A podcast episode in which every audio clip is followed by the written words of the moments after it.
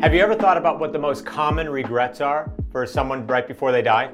Probably not, right? Because let's face it, death is a pretty scary thing. A nurse by the name of Bronnie Ware actually looked after many people who were in their final days and hours, and she went around collecting all of those regrets. And she created this incredible book called The Top Five Regrets of the Dying. But today, I don't want to just take you through those regrets, but even more importantly, I want to give you some powerful tools or reflections that you can be using to make sure that you're living a life that is a life of opportunity and not a life that is going to lead you to thinking that you had a life of regret. My name is Eric Partaker, and I help CEOs, entrepreneurs, leaders, individuals reach their full potential in business and life. And part of that work is about helping them make sure that they're overcoming their fears, being more courageous, making sure that they don't live a life of regret. Because let's face it, we only have one life to live, and we want to absolutely make the most of that. So, regret number one is I wish I had the courage to live a life that was true to myself rather than what others ex- expected of me. This was the number one number one thing that Bronnie found in her work was that so many people felt that they weren't expressing their true selves. So many people had this deep regret of unfulfilled dreams. So many people felt like they weren't just doing all the things that were on their list, perhaps, as, uh, as a child or in their youth, and they suddenly gave in to the requests of others. They, they stopped expressing who they truly were. So, the reflection, the question for you is Are there any dreams that you've given up on? You know, think back to childhood. Are there some things that you wanted to do and somewhere along the way, for some reason, you just decide that you weren't capable of doing them? Um, are there things that you still would like to do? Are you not being 100% truthful and honest with others about what you really want to be doing with your life? You know, how you should be really expressing the truest of, of who you are. Because you don't want to get towards the end or at the end and look back and think, I didn't pursue my dreams. You know, it's better to, to try and to have failed, as, as they say, rather than to not try at all. So, what haven't you even tried yet? At least by trying, even if you don't achieve whatever it is, you'll know that you gave it your best effort. When I was growing up, my parents used to always say to me, shoot for the moon, and even if you miss, you'll still land amongst the stars. And I still hold that true to my heart today. So, once again, what dreams could you be pursuing that perhaps you've given up on? Or what dreams could you be pursuing or goals could you be going after that really express you and everything that you're about, everything that you want to achieve with your life? The number two regret was simply, I wish I hadn't worked so hard. How many of you have felt that one before? You might be feeling it right now, this week. I've certainly felt it tons of times. And it really relates to what this regret is really about is that people feel like they were so caught up on the, the treadmill of, of, of work that they missed the companionship with their partner, that they missed out on the youth of their children, that they missed out on those good times with their family and friends. And one of the most powerful things that you can do, which I've implemented in my life, is have a shutdown routine. I've talked about this loads of times in, in various places, but it is just so important. You need a line of demarcation where the workday ends and home life begins so that you're not constantly working.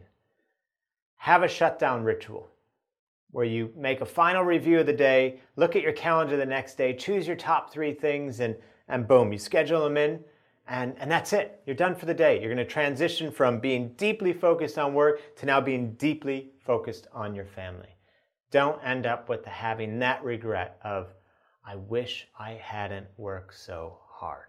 The number three regret is, I wish I had the courage to express my feelings.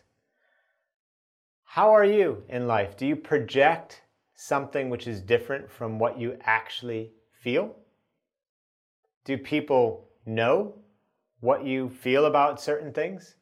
Are, are there certain things that you've just kept a, you know, a tight lip about that you want to say but, but you haven't? Are you acting from the, the vantage point of your most courageous self? Think about this. Within you, there is a version of you, your most courageous version of you. How would that version of you express your feelings towards others? Right? The most courageous version of you, if you summon, summon that version of you and ask them to help express those feelings, what advice would they give you? What would he or she say? Think about that for a moment because we can start changing immediately. We could start changing from, I'm not having the courage to express my feelings, to having the courage to express my feelings. But we achieve that by practicing it. We achieve it by doing it. Number four regret was I wish I had stayed in touch with my friends. So many times, Bronnie explains in her book, towards their final days, people are trying to find long lost friends and they run out of time. They're not able to connect with them. They so desperately want to see them. And they feel all this regret for not having maintained the relationship over time. I'm not talking about all you know, your social media connections. I'm talking about the people who energize you, the people uh, who, who make you grow. You know, Jim Rohn has this fantastic quote, the late Jim Rohn. He said, We are the average of the five people we spend the most time with. Use that as a filter for building your friendship network. Are you spending the right time with the right five people? Right? Are you sending out those quick hellos? Are you organizing those those lunches, those gatherings, those get those those get-together? What about the idea of having an annual trip with the friends that matter most to you? If you don't maintain those connections, you'll you'll feel that later, right? You really will. So make sure that you're cultivating and looking after and nurturing those friendships. Number five is I wish I had let myself be happier.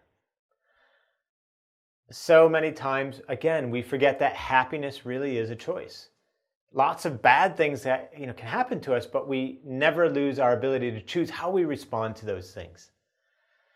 I have a, a, simple practice. I don't always get it right, but I try to start every day with the phrase of today is going to be a great day.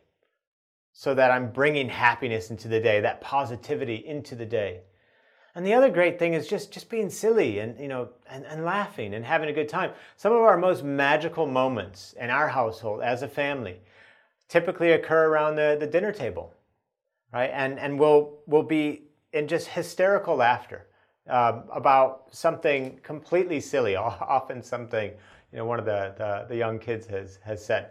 And, uh, and we'll be in tears. And it's moments like that that really take the edge off, that really make me settle, relax, and, and, and laughter really is the best medicine. So, do you have enough of it in your life? Now, some of these regrets, you may think, well, gosh, I already have these.